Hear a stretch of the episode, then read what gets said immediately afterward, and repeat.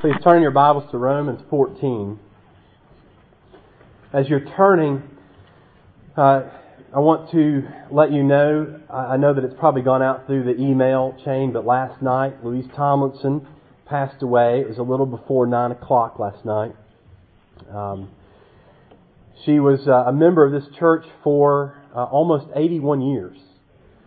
So I don't know who's going to catch up to that next, uh, you know.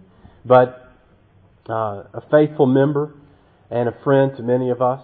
And so I want to encourage you that for her, uh, her rest is won. The scriptures say, Blessed are the dead who die in the Lord. So we give thanks for Christ's victory that she gets to experience, and we get to envy that. For us, we have lost a friend, and so uh, we pray for one another that God would encourage us with all the hope of Christ's accomplishments and victory. In uh, a moment, as we pray for our time in the Scriptures, I'm going to mention that, uh, but I wanted to speak of it here first. We're in the book of Romans. We're working our way through it, and in Romans 14, Paul is working out really practical matters of what the gospel says. The gospel is this everywhere we were unrighteous, Jesus gives us righteousness to answer every need. Whether it's in our status before God, He clothed us in righteousness. Whether it's our uh, being under the power and slavery of sin, He breaks the power of sin and, and gives us power from heaven to put sin to death and to walk in new life. If it's the shame of sin, He welcomes us as sons and daughters and says, You belong with me. Now, knowing those things, how does it work out in really practical matters? And particularly, how does it work out in places where, well, we kind of disagree? Places where we've worked out things in our families and our, our walk with Christ looks a little different.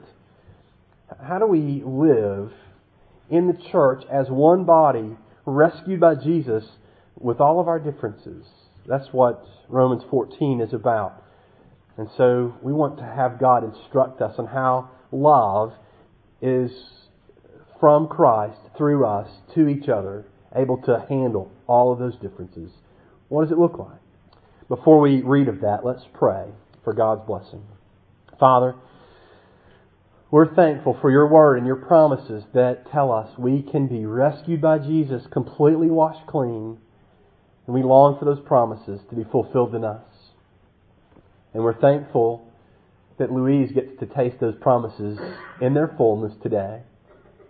To be freed from every burden she carried, from the weakness of age, from the infirmities that she's had for so long.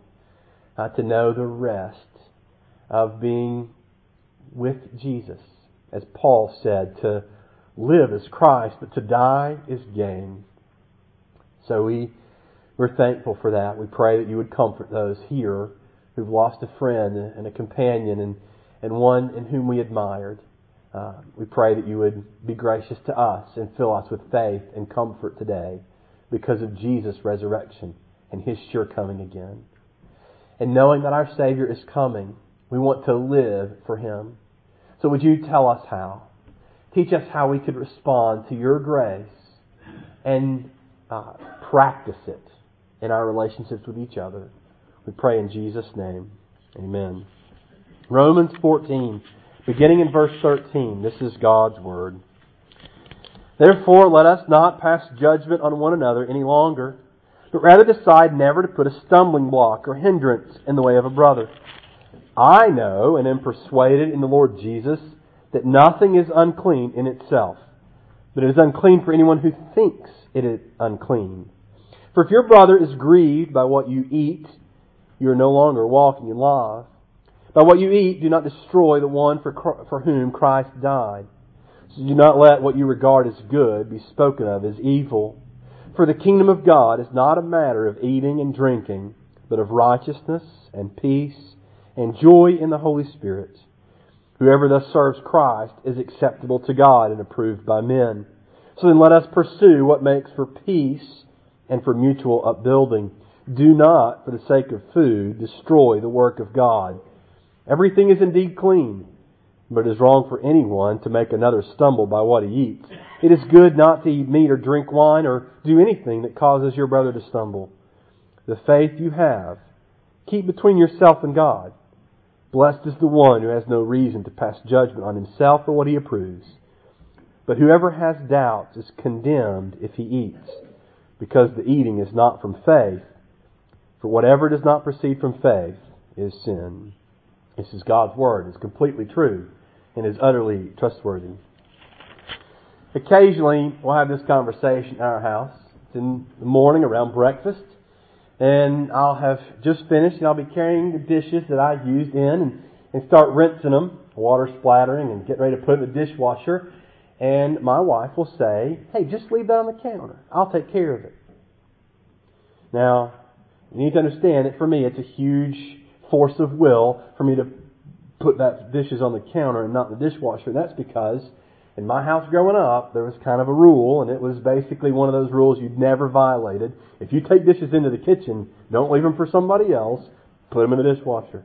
So when my wife says you don't have to do that, I have to resist all this upbringing, all of my history, to be able to say, I'm going to leave this on the on, on the counter.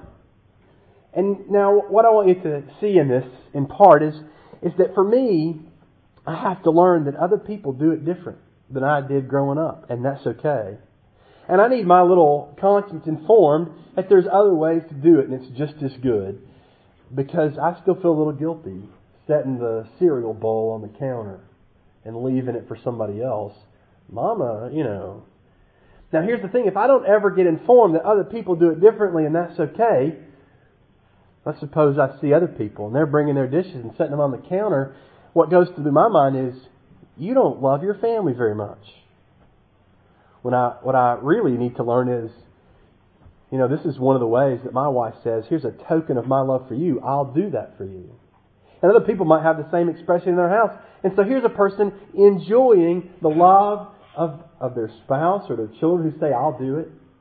And I don't see that. And so I become judgmental. I, I become looking at them. I say, "See, you should you should put that in the dishwasher. You don't love your family very much." And you hear how haughty I become. Now, this is meant to be a small and fairly easy example to digest uh, because the matters about which Paul's speaking tend to get a little closer to home. We look at people and we say, you know, you don't dress well enough for church. You must not love people. You must not love God well enough you don't vote the right way in politics. You must not really love God well enough. You don't raise your children the way you're supposed to. You, you must not love God really enough. And we have this sense of judgment on these matters about which God gives us more freedom than we like to give each other. So, how do we do it? How do we live in these places where there's more freedom that God's given us than we feel? And I've got to work out, I've got to do something. I can't just not use dishes. I got to do something with them. I can leave them on the table if that's what my family wants to do, and I could leave, take them to the sink or put them on the counter or put them in the dishwasher. But we use dishes and we have to work out how to do it. And we live in the Christian faith and we have really practical matters about how to work it out. And in Rome, it came down to, well, let's talk about how you eat and drink. In this church, there were a lot of folks who said, you know, God made the animals, and God gave us the animals. Enjoy the animals, you know, for supper. Eat meat if you want to. Others said, yeah, but, but some of those animals have been unclean. You really got to stay away from bacon. Pork is out. God made it unclean. I've been raised all my life to say, I'm not eating that. Do you remember Peter was on the roof of the tanner's house and he had a dream. And God said, Peter, take up and eat from one of these unclean animals. And Peter said to God, Not on my life. To God. His conscience couldn't let him eat, even though God said it's okay to eat. And you understand there were people in the church who'd heard from Paul, and they're kind of saying, I don't know, are you sure about that? Are we really allowed to eat pork now? I don't know if I could do it. They look at it on the on the on the plate and say, I just don't think God would be pleased with me eating this. Or perhaps there are others in the church who about the same meat said, hey, all this meat was offered to an idol before it was brought to market. That's the way the Greeks do it. And, and, and this food that's being uh, sold to us was first offered to these false gods. And if I take part of that meat, what kind of witness do I have with the world? How could God be happy with me? How could He be pleased with me eating this meat that's once been offered to other gods?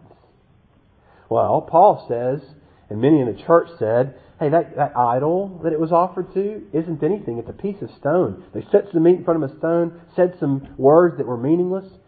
You don't have, you weren't participating in that. When you eat this meat, it's not really you worshiping that idol. It's you enjoying what God made.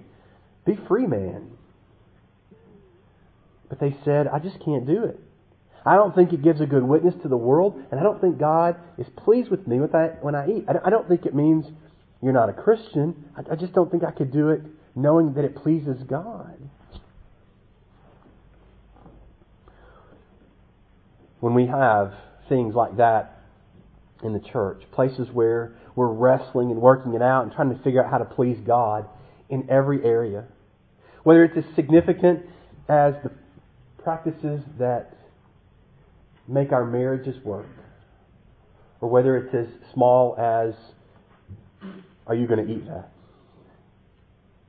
Whether it's something we eat or drink, whether it's something that we wear or put on, whether it's something that we do with our entertainment or recreation, whether it's something that we do with our children. God has given us some freedom. We've got to work that out in the church. And what happens when we disagree? Paul tells us first, do no harm. Verse 13.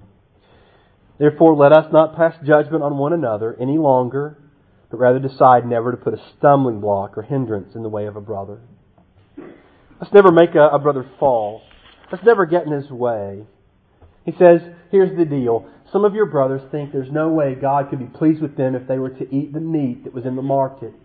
You may know it's okay and God's fine with you eating the meat. So here's what you do. You have a big party at your house and you invite that brother and you set at his place some of that prepared meat. Because you know it's okay, and you're like, I know it's okay, and I know that if he just took one bite, he'd think it's okay. It's so good. And so you put that meat right in front of him. And here, he comes to the party, and all around him are people who are eating this meat, and he's looking at you, his brother in Christ, and you're eating, and he's looking at the meat, and he's saying, God won't be happy with me if I eat. But my host won't be happy with me if I don't. What am I going to do? I must choose between the opinion of men and what God thinks. Now, you may say, but, but God doesn't really mind if he eats the meat. Yeah, but in his mind, he's saying, I have to decide whether I care more about what God thinks or what you think. And God is concerned with not just whether he eats the meat, but the whole process. Is he willing to do that which he thinks God does not want him to do in order to gain your approval? Do you understand that that is idolatry? When he says, I'm more concerned about what my friend thinks, what, what people around me are looking at and thinking and saying about me, than what God thinks, it's idolatry. And you have put him in a place where he has to choose between idolatry and service and offending you. So Paul says, don't put your brother in that spot. Don't put them in the place where they might be tempted to follow along with you against their conscience, believing the whole time, this grieves God, but it makes me fellowship with my friend. Here's what he says to do you offer the fellowship by giving up your freedom. When you have that brother over, have vegetables. Have smaller portions. Go hungry, but love your brother. Do no harm. Don't make them choose between their fellowship with God and their fellowship with you. You say, we're bonded together. And if I have to choose between my freedom and you, I choose you. That, that's what he says to do. Do no harm. But then he says, do build up. Look at verse 18. Or sorry, verse 19. So then let us pursue what makes peace and for mutual upbuilding. Let's look for ways to make each other grow up and be nourished. I want you to encourage your brother in his faith. I want you to encourage him to obey his conscience. I want you to encourage him to read his Bible and be informed. I want you to have discussions about whether or not meat's okay, whether or not clothes are okay, whether or not this style of parenting is a good one. I want you to have discussions and think through what the scriptures say about all these topics. But, but I want you to love one another enough that you're willing to lay down your freedom and encourage your brother. So that if you say, listen, man, I, I think I'm persuaded that it's okay to eat meat, but man, you aren't. So you keep the faith. You obey the Lord, and I'll do it with you. We'll eat vegetables together.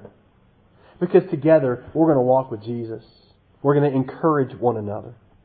And so he gives us these two commands. One is, do no harm. Don't become a stumbling block. Two, look for ways to encourage your brother. Encourage him to strengthen his conscience. Encourage him to obey his conscience. And do so not just with your words, but with your friendship and with walking with them. I've, I've tried to think about where a couple of areas I could do this. I could, I could say, here's how this looks in a real practical manner in front of you. And I'm really, uh, I really don't want to. I'm going to tell you why. In the church in Rome, whether you ate meat or not was controversy. It was a little bit controversial, and Paul's telling them how to deal with it. But the controversy was already there. Now, I could give you something that would be controversial, perhaps something you're not already talking about, but then I've created a controversy. I've given you reason to start arguing over something. And I'll just be honest, as a, as a pastor, I'm not really, uh, I'm not interested in that. I figure these topics will come up eventually because we're different and because we're trying to engage each other in our lives. We're going to come across some things where we go, You do that? We're going to have to have that conversation. We're going to have to practice this. So perhaps this isn't applicable to the next minute of your life. Uh, perhaps it is. But I want you to have this in your pocket. I want you to have these ideas.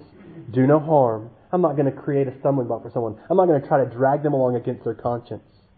But I'm also going to try to encourage and build them up and help them walk with Jesus in their tender conscience wherever it is. Now I want to tell you why. Why do you do this? Well, the first thing, verse 20. Do not, for the sake of food, destroy the work of God. Everything is indeed clean, but it's wrong for anyone who makes another to stumble by what he eats. Or verse 17. For the kingdom of God is not a matter of eating and drinking, but of righteousness and peace and joy in the Holy Spirit. Here's what he's saying here. You have a right because Jesus died, and your righteousness doesn't come from what you eat or drink. You can eat and drink what you want. God hasn't said anything about those things. You're free. But that's not what the kingdom of God is about, you being able to eat and drink what you want. The kingdom of God is about a gift of righteousness that makes you right with God and you get fellowship with Him. And because you can fellowship with God, you can have peace with God and with each other.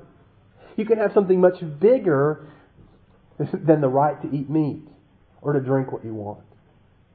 You can have something bigger than that. You can have joy in the Holy Spirit. You can have the Holy Spirit putting in your heart this settled hope and promise that you have eternal life, that you have God's favor, that you have a treasure in heaven, that nothing, no thief can steal, no rust can get to, that no damage can be done, that it's guarded and kept for you. You have this joy that the Spirit brings you of walking with Jesus and knowing His favor, that He loves you. And here's what happens when we start focusing on what we can eat or drink, or how we're going to vote, or what kind of clothes we're going to wear, or how we're going to parent children, or how we're going to spend our recreation time and money, and we look at each other and we start thinking about those things, we get ourselves bogged down in some of these smaller things, things that are much less essential than the good stuff. And we lose eye of the joy that, that bonds us together. We start focusing on these little small things that may be different instead of the thing we share, which is fellowship with the Holy Spirit and with God the Son and with God the Father. And here's an interesting thought.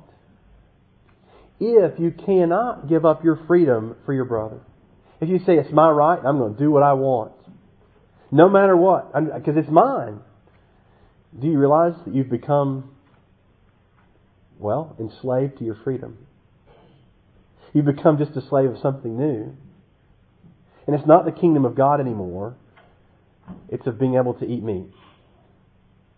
It's of, of, of being able to have, you know, the kind of circumstances around you the way you want them. See, what happens is, is we exchange one slavery, our slavery to, to sin, for another slavery, our slavery to being able to do what we want. So the kingdom of God is something bigger than that. And, and, and Paul says, I want you to see the bigness of the kingdom of God so you don't get lost on the small stuff. Uh, Kent Hughes said it pretty witty. He said, let's not focus on externals but eternals. That's pretty good. The, the second thing, and then by far the most significant. Verse 15. If your brother is grieved, and grieved here means is, is brought to that point where he's having to grieve his conscience. He's having to violate his own conscience in order to have fellowship with you. If your brother is grieved by what you eat, you are no longer walking in love. By what you eat, do not destroy the one for whom Christ died. You see, if you want to look around for a second, I want you to see the people for whom Christ died. You know, it, we can look at other people and we think uh, they're good on this committee, or they're pretty witty and, and, intelligent. I like having conversation with them, or you know that person's a, a little bit hard to get to know, and you know it's just a, a problem. But I want you to look around and see something completely different. The people around you are the people for whom Christ died, and that changes everything. That person next to you, God says, is mine. And you don't have a right to mess with them. You don't have a right to trip them up. You don't have a right to get in their way. You don't have a right to hinder them. You don't have a right to hurt their conscience. That's mine. I died for them. And, and, and remember this. Earlier in this book, chapter 5, it said this God demonstrates His love for us in that while we were still sinners, Christ died for us. Christ didn't say, I'll die for you if you start getting your act together, if you get a little stronger, get a little better, you know, figure some things out, and then I'll die for you. He says, while you were weak, while you were sinners, when no one else would care, Christ died for you.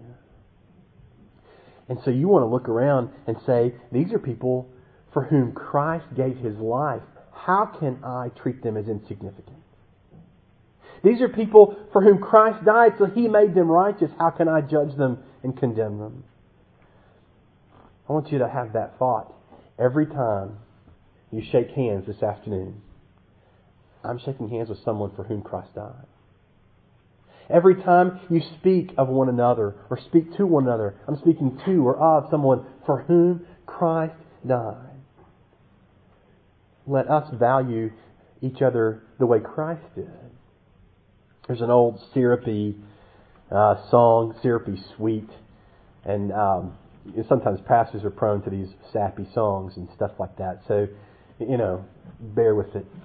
The song is called "Touch of the Master's Hand." If you've heard it, it tells this story, sort of country music style, of uh, an auction. At the auction, this old, dusty, and battered violin is picked up and they start to auction it off. And the auctioneer calls out a dollar or two and there are no bids. And he asks and asks and it, it looks like no one's going to bid on it until an older man comes up and he picks up the violin and He runs the bow across the strings and fiddles with the knobs just for a second. And then he begins to play music that is so glorious, it hypnotizes the crowd. As he plays, they're sitting on the edge of their seats and they're almost floating. It is so magnificent. And when he puts it down, everyone in there is longing for more. It's like you've just had the first taste of the meal. It was, you know, but you didn't get enough. They were like, give me more. And the auctioneer comes up and he says, Who will bid for the violin now? And hands begin to shoot up and it rises into the thousands of dollars. And an observer says, Wait, what's the difference? It's the same violin. He says, Yes, but this one was touched by the master, the touch of the master's hand. And I want you to see that, that the people in here for whom Christ died were touched by him. That he said, I will show you what I think my son and my daughter is worth. I will give my life. How can we value anybody any less? Let's pray together. Father in heaven, we thank you that Jesus gave his life for us, that we might know your love and your favor and your kindness. And now the sensible, logical thing is that we would extend that same kind of kindness to each other, that we would value each other the way you valued us, that we could lay down our lives and most certainly our freedoms in love for one another. And I want to be more clear and explicit about applications I pray that you would give us your spirit that we could figure out how to do this. That we could learn where these freedoms lie, that we could lay down, and that we would find a joy in doing so for the sake of your Son who loved us and gave himself for us. We pray in his name and to his glory and honor. Amen. Would you